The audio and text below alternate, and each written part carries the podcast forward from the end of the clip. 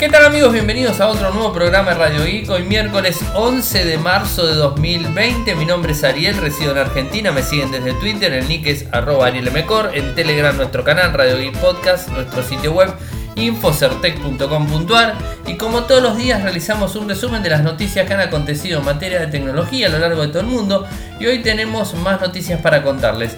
Les cuento que está, eh, bueno, ustedes ya la conocen a Cami y su, digamos, su canal de, YouTube, Los Mundos de Cami, youtube.com barra Los Mundos de Cami. También saben que tiene eh, su libro publicado en digamos, este, Between Bienvenidos a Bonfis, que está en Amazon. No solamente eso, sino que además está haciendo eh, de forma semanal el audiolibro de cada capítulo. Son 28 capítulos, va por el segundo. Esta semana toca el tercero. Eh, pero a todo eso se suma una nueva actividad para los más viejitos, para los que digamos, son argentinos y que, digamos, que escuchan desde este país y digamos, que tienen más de 30 y largo de años, llegando a los 40 y pasando los 40, se deben eh, acordar de eh, Rock and Pepsi, o sea, un, una, una, digamos, este, un programa de música que digamos, estaba por los años 80, 90, o sea, 90 creo, si mal no recuerdo, y que, bueno, que, se hacía de forma semanal y que bueno, mostraba música y bueno, nos íbamos enterando en el tiempo donde la comunicación no era tan fluida como lo es hoy, o sea, y donde la música no estaba en el momento, digamos, este eh, eh, exacto que salió, ya la teníamos disponible en Spotify, en, digamos, en Apple Music, en el que se les ocurra, en YouTube Music, no. En ese momento teníamos los charts, teníamos que escuchar los fines de semana música en radio, teníamos que ver estos programas de música para conocer la, novedad, lo último que estaba en el momento que estaba sonando en el mundo. Y bueno, Rock, Rock Pepsi era uno de los programas. Rock Pepsi después pasó a ser eh, TV. Y después de mucho tiempo Rock TV quedó digamos, este, fuera digamos, de las pistas, ¿no? sea, de la televisión eh, tradicional. Eh, la semana pasada arrancó mm, Rock TV en Match Music, el canal de música, y está Cami trabajando, tiene su, propia, su, propio segmento dentro, hablando de libros, o sea, nuevamente, o sea, tiene un canal eh, de, Booktuber metido ahí adentro, en donde habla de, libros y todo ese tipo de cosas, y bueno, está tratando de orientarlo más que nada al mundo de la música, pero bueno, digamos, de todo un poco. Es un programa más genérico y está muy bueno, arrancó la semana pasada, se, digamos, está los días miércoles en Match Music, a las 19 mm, horas, horario argentino.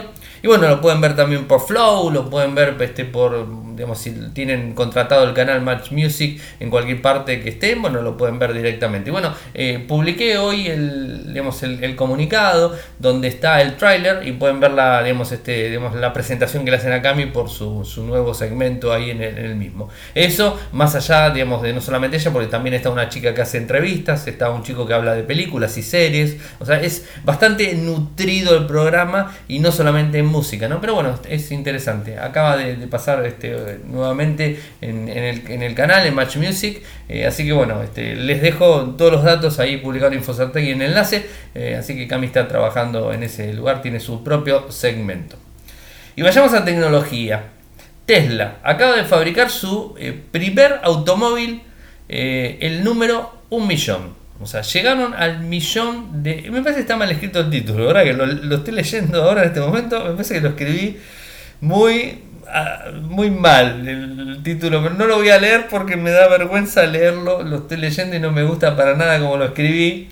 El texto está bien, el informe está bien hecho, o sea, habla de lo que realmente es cierto. Eh, bueno, en el 2008 Tesla, digamos, este, salía con su primer auto, el Roadster Original, eh, un nicho de autos en donde no se pensaba realmente que iba a tener la popularidad que hoy está teniendo y que se podía vender tantos vehículos eléctricos. Y cuando se hablaba de vehículos eléctricos era como que uno lo miraba medio de costado y no se terminaba de entender. Bueno, hoy por hoy Tesla fue la compañía, es la compañía más grande de vehículos eléctricos y es la compañía que le dio el golpe de oro a, todas a todos los fabricantes de, automotrices de todo el mundo para empezar a fabricar vehículos eléctricos. O sea, el primero fue Tesla y después de Tesla empezaron Volkswagen, empezó Nissan, empezó Toyota, empezaron, bueno, empezaron todas este, a fabricar vehículos eléctricos y que de alguna manera se está viendo este, este empuje muy fuerte. Y bueno, eh, El mismo, mismo Elon Musk, es el, bueno, el CEO,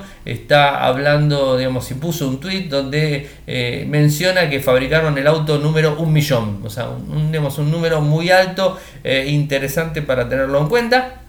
Eh, y bueno, estaremos este, atentos a ver más modelos. Se ven muy lindos los vehículos. Aquí en Argentina no vi ninguno y además hay un grave problema con, la, con, el suministro eléctrico, así que me imagino estando conectando un, vehículo eléctrico a la red eléctrica y que vuele absolutamente toda la instalación de una casa. No lo veo en países ya más en Europa a pesar de todo eso, España es un país que está con buena penetración, pero no la misma penetración que tiene otros países de, Europa en sí. Eh, bueno, en UK también están fuertes. Bueno, en, varios países de, Europa está mucho más fuerte. En Estados Unidos hay una red mucho más grande también. Eh, y bueno, obviamente esto se va a ir viendo a lo largo del tiempo. De acá a 10 años el vehículo eléctrico va a ser moneda corriente, va a ser algo común en todas partes del mundo, esperemos que también en Argentina. Y, bueno, o sea, estaremos atentos a ver qué es lo que va pasando con este, con este mundo automotriz, en donde los vehículos eléctricos no son vehículos feos, vetustos, tipo cajones, no horribles, no, son vehículos deportivos, vehículos muy lindos, o sea, con un muy buen diseño, con una muy buena autonomía, con una muy buena velocidad final, o sea, realmente para todos los gustos este, hay un vehículo orientado para poder comprar. Esperemos en algún momento poder sentarme, eh, al menos yo, en uno, poder manejarlo, porque no me gustaría manejar un vehículo eléctrico. Lo más cerca que estuve de un vehículo eléctrico fue cuando estuve eh, hace tres años eh, cerca de la Fórmula E, la, digamos, de, Fórmula E, que son los, vehículos, digamos, tipo Fórmula 1, pero la Fórmula E son de, son de vehículos eléctricos, son directamente coches eléctricos que corren y que simulan ser, este, digamos, este, Fórmula 1, pero no lo son son eléctricos directamente y corrieron aquí en Argentina. Estuve al lado de uno de ellos y lo vi, la verdad que, y la velocidad que aceleraba, 260 kilómetros por hora, o sea, una velocidad muy alta, de 0 a 100, no recuerdo los segundos, pero era muy, muy este, rápida la velocidad que tenía. Eso fue lo más cerquita que estuve de un vehículo eléctrico y que era, digamos, este, de uso normal, o sea, de uso deportivo, ¿no? obviamente, pero digamos, se podía utilizar. Bueno, eh, por otro lado tenemos una filtración que viene de un póster que se ha filtrado desde la India. La gente de 91 Mobiles fueron los que lo filtraron. Hablan del lanzamiento del Galaxy M31 que va a ser el 5 de marzo en la India. Bueno, ya este bueno, este 5 de marzo en India es un poquito no, disculpe, estoy equivocado. Perdón, perdón, perdón. Vamos de vuelta. El M31 se lanzó el 5 de marzo en la India, error mío.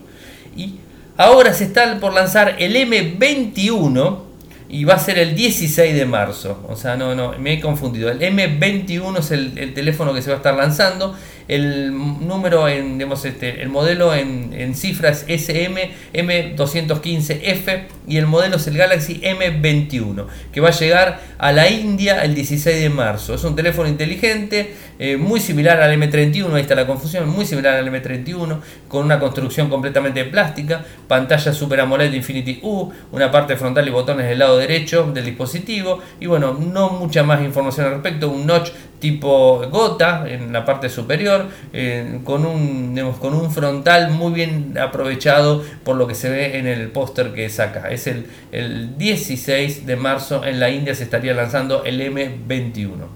Disculpes por el M31 que ese es el que se lanzó.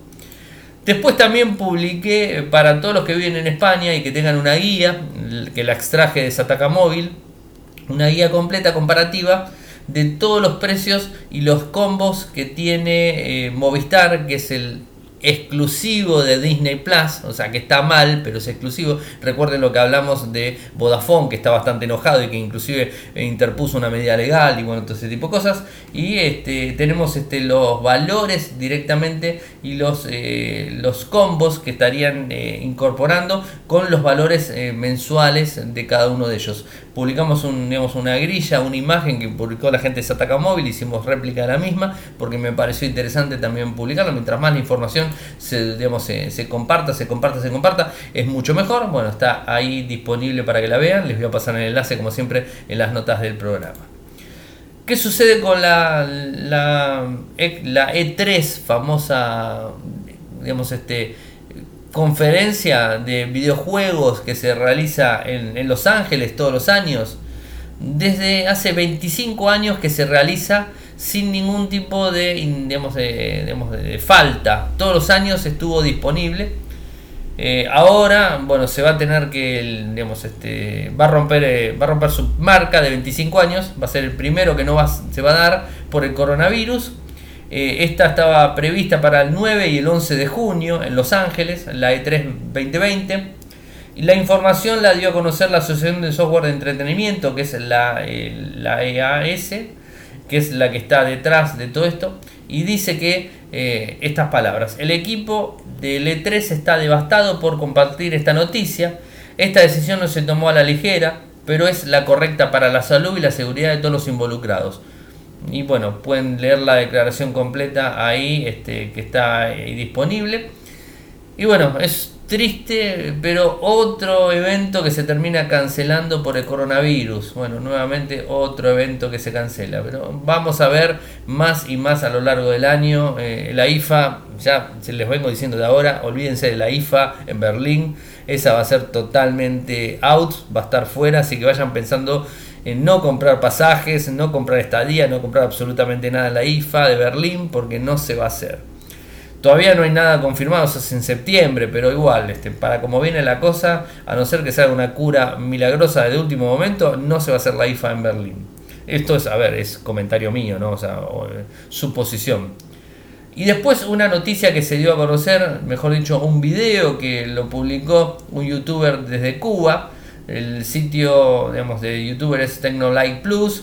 Publica del Pixel 4A. Este dispositivo que tiene una, viene con Android 10, eh, viene con una resolución de pantalla LCD de 5,81 pulgadas, eh, cámara perforada superior izquierda, resolución 1080 x 2340, 443 puntos por píxeles cuadrado, una pantalla en 60 Hz, no 90, como tiene el Pixel 4. Este es el económico, ¿se acuerdan que siempre sale uno versión alta y después eh, a los meses sale la versión económica? Esta sería la versión económica que se da a conocer normalmente en el Google, en el Google I.O., que este año tampoco se va a hacer, como ya lo hemos contado, que fue cancelado también por el coronavirus.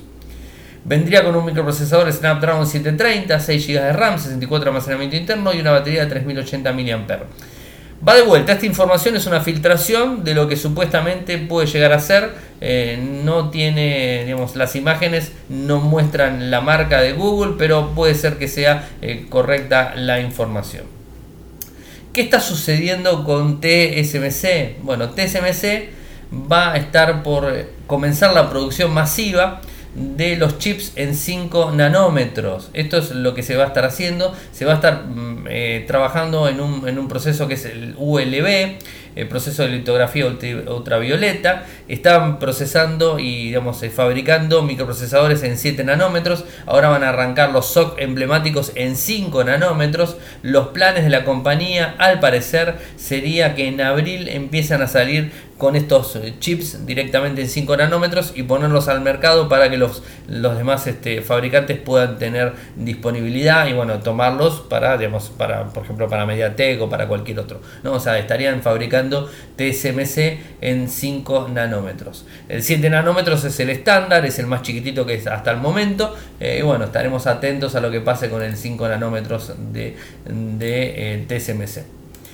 ¿Qué es lo que va a pasar con Google? Bueno, otra de las cosas que supuestamente y posiblemente se estarían lanzando en el Google I.O. era el nuevo Chromecast, el Chromecast Ultra. Una filtración habla de que el Chromecast Ultra sería la versión mejorada del Chromecast que conocemos y que tendría una particularidad. Tendría Android TV y además tendría un control remoto. O sea, eso es lo que sería el, el nuevo Chromecast que se lanzaría directamente vendría de esa manera. Eh, no necesitarías un smartphone para poder enviarle la información directo, sino que mismo, desde el mismo control remoto podrías manejarlo. Esto lo publica la gente Night to Fight Google eh, y bueno, habla directamente de un Chromecast, Ultra de segunda generación con Android TV y un mando a distancia. O sea, no hay mucha información. El nombre clave de este dispositivo sería Sabrina. Eh, y bueno, entre otros, otras de las características admitiría contenido en 4K HDR, conectividad Bluetooth y Wi-Fi, Wi-Fi obviamente, pero Bluetooth también es algo nuevo que estaría disponible. Eh, y bueno, el, mandito tendría la forma de poder programarlo, poder utilizarlo directamente. Eh, tendría eh, Android TV, con lo cual está no solamente Netflix, sino están todas las demás plataformas, Disney, Hulu, YouTube TV, YouTube Music, bueno, todas las plataformas que a ustedes se les ocurran, estaría. El equipo habría sido lanzado en el Google I.O., así que tenemos información hasta el momento.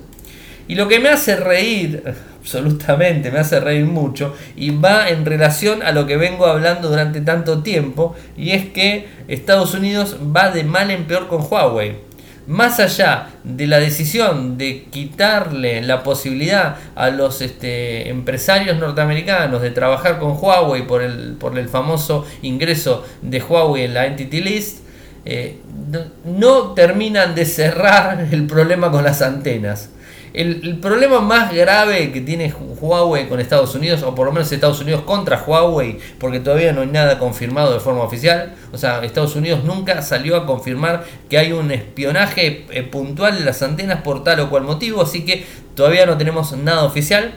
Entonces, ¿qué sucede? Eh, automáticamente lo que, lo que vetan es el problema de poder poner nuevas antenas 5G.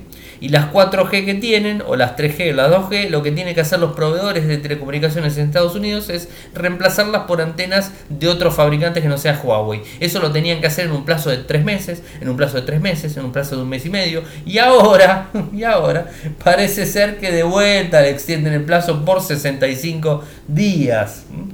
Eh, esto ya empieza a cansar, la verdad que empieza a cansar y demuestra nuevamente cómo es tan importante Huawei eh, para la telecomunicación en Estados Unidos. Más allá de lo que se pensaba. O sea, el, digamos, este, presidente era como que decía, no importaba, nosotros vamos contra todo, contra Huawei y toda la historia, y la realidad es que el mercado le está mostrando que no pueden largar las antenas. Hay lugares en donde tienen antenas en, 2G, 3G, eh, que no pueden reemplazarlas por el costo que le generaría a la teleoperadora poder meter la antena y cambiar directamente la base. O sea que es un poco complicado. Esto traería problemas sí traería problemas. Eh, ¿Cuál sería la, solución?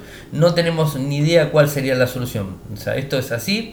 Los operadores van a poder seguir trabajando con antenas Huawei hasta el 15 de mayo. 45 días extras desde la eh, fecha anterior de la prórroga. Bueno, complicada la situación para Estados Unidos, pero es así. Che, hay algo interesante que publicó la gente del FBI en un sitio, les voy a poner el enlace para que puedan verlo, y habla de cómo protegernos con el navegador, o sea, cómo proteger el navegador. Me encanta porque te ponen un, te arman un post directamente del FBI, el sitio web del FBI, ojo, o sea, les voy a poner el enlace, lo van a ver, eh, donde te dice qué cosas tenés que hacer para poder protegerte mientras ellos después te están entrando por atrás. No importa, es un golazo realmente las cosas. Pero bueno, no importa. Más allá de todo eso, tomemos lo positivo de la noticia. ¿Cuáles son los nueve puntos importantes que está diciendo el FBI que hay que tener en cuenta para tener un navegador en el equipo? Primero, hay que deshabilitar el autocompletado y guardado de contraseñas como el historial de navegación. Esto es totalmente comprensible porque el guardado de contraseñas, si te llegan a robar del equipo, no tiene ninguna clave y está cargado tu cuenta de Gmail, por ejemplo, eh, la persona tiene automáticamente todas las cuentas, todas las contraseñas, a no ser que vos entres a un correo en otra computadora y digamos le saques la autorización o que le cambies la clave, tiene todo el acceso a todo tu historial y a todo tu contraseñas directamente porque están guardados en la misma cuenta. Fíjense que ustedes ponen una cuenta en la computadora y automáticamente esa misma cuenta con contraseña después la tienen en el celular en Chrome. Mm, o sea, les permite autocompletar también, así que eso es importante. No acepte cookies de terceros. Es bastante difícil no aceptar cookies de terceros porque la gran mayoría de sitios web te lo están pidiendo, si no funciona mal. Borre todo el historial del navegador al cerrar el navegador. Bueno, es lógico, esto no, no hace falta decirlo mucho. Bloquea el seguimiento de anuncios. Gracias. O sea, hay anuncios que están para bloquear y anuncios que no son tantos. Pero no importa. El bloqueo de anuncios para no estar en el AdWords famoso. Que hoy publicamos una nota también de AdWords que van a verlo ahí de abajo. Hoy publicamos en el sitio, fíjense, está una nota sobre este tema. Donde es bastante delicada la situación con el tema de AdWords. Viene mucho, mucho malware dentro del AdWords directo. Habilite las soluciones no rastrear para enviarlos a sitios web. Bueno. Deshabilite la recopilación de datos del navegador. Sí, hay que ser medio técnico para hacer todas estas configuraciones, no les aviso. Cuando se solicitan certificados, asegúrese de que el navegador solicite su permiso. Bueno, esto es lógico, que lo vaya, lo vaya pidiendo los certificados de forma constante, eso es cierto. Deshabilite el caché o el almacenamiento de memoria interna de páginas web o cualquier otro contenido. Establezca el número máximo de caché a cero. Lo que pasa es que esto también va a afectar la navegación, va a ser más lenta la navegación. Y esto es lo que hacen la mayoría de los navegadores. Habilite las funciones del navegador para bloquear contenido maliciosos, engañosos o peligrosos. Bueno, esto está obviamente bien. Bueno, son algunos de los consejos. Les voy a pasar el enlace para que ustedes vean todos los consejos disponibles. Dos cosas. Una, bueno, dos, son dos puntos. El, primero yo les quiero contar que mi Chromebook, que es una Chromebook antigua, viejita, eh, se me ocurrió nuevamente instalarle las aplicaciones de Android y me encontré una sorpresa le instalo las actualizaciones de Android. Del vamos ya que me actualizó el, sistema operativo de Chrome OS, tengo la última versión de Chrome, eh, es arriba del 80, no recuerdo el número exacto, pero es arriba del 80. Y además de eso tengo la posibilidad ¿vieron? de instalarle las aplicaciones de, Android o, las, o lo que sería Linux, cualquiera de las dos cosas. Linux sigue en beta, Android no. Y digamos, la diferencia que era que quería contarles era justamente de que eh, no está más Android 7.1.1 como tenía cuando instalaba las versiones de Android, activaba Android en, mi, en mi dispositivo, sino que me activa Android 9. Con lo cual el rendimiento es mejor, es mucho más fluido lo es, digamos, eh, fue, una forma constante, o sea, habilitaba, deshabilitaba Android, habilitaba, deshabilitaba Android, cuando lo veía muy pesado, deshabilitaba, habilitaba, deshabilitaba, habilitaba, deshabilitaba. El otro día se me ocurrió habilitar y probar a ver qué tal se había mejorado un poco con todas las actualizaciones. Y sí, mejoró, tengo Android 9 y ahora funciona mucho más fluido, bueno, seleccioné las aplicaciones que tengo, es como un Android Go, muy reducido, no, no ocupa casi nada, de hecho tengo 5 GB de espacio disponible de la memoria que tiene interna la Chromebook que es de 16 y sigue funcionando perfectamente y no tengo ningún cuelgo, ningún tilde ni nada. De hecho, ahora mismo estoy grabando con el Haiku MP3 Recorder desde la Chromebook y ustedes están escuchando la grabación que estoy haciendo en la Chromebook directamente con una aplicación de Android que es Haiku MP3 Recorder, que se las recomiendo muy buena. Y el otro tema que quería hablar, así vamos terminando, tratando de cumplir esto de 15 a 20 minutos, voy por 22, es un poquitito más largo es este, rápido y, digamos, conciso. Nos cuidamos del coronavirus, eh, se habla en la televisión de cómo cuidarse el coronavirus, cómo no contagiarse, el uso, cuándo barbijo, cuándo sí, cuándo no, eh, digamos, lavarnos las manos, es la precaución más importante, lavarse las manos. Pero acá tengo que decir algo, la mayoría que escucha Radio IC eh, y escucha, tiene un teléfono, o sea, la gran mayoría, y el teléfono es un foco infeccioso es el foco más infeccioso que tenemos en la mano todos los días. ¿Por qué? Porque subimos a transporte público, tocamos la pantalla del teléfono. Vamos al baño, tocamos la pantalla del teléfono. Está mal, pero lo hacemos también. Eh, estamos por la calle, tocamos el teléfono. Hablamos con alguien, tenemos el teléfono en la mano. Capaz que esa persona eh, tosió, estornudó y alguna micropartícula cayó en la pantalla del teléfono. Y eso después lo tocamos y nos lo llevamos a las mismas manos. Entonces, cuál es la, digamos, el, producto que más eh, infecciones puede llegar a tener, es el teléfono.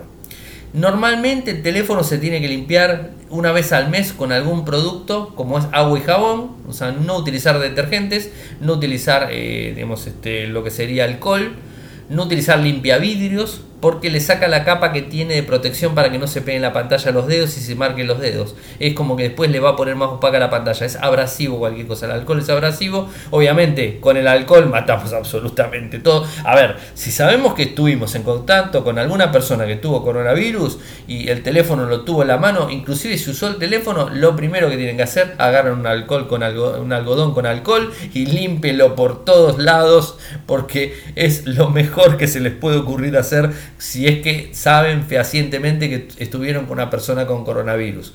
Porque el teléfono, la pantalla, puede guardarlo. En la pantalla los virus pueden vivir hasta 9 días.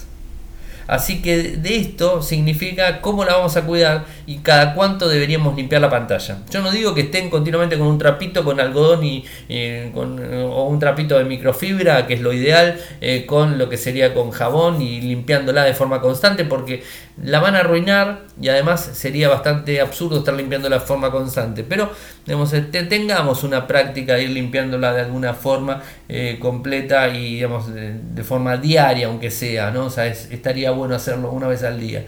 Eh, lo más recomendable es humedecer un trapo de microfibra, agua y jabón. No mucho jabón tampoco, porque si no, eso puede entrar dentro de las plaquetas y puede arruinarlo. O sea, un jabón normal para que pueda limpiarlo.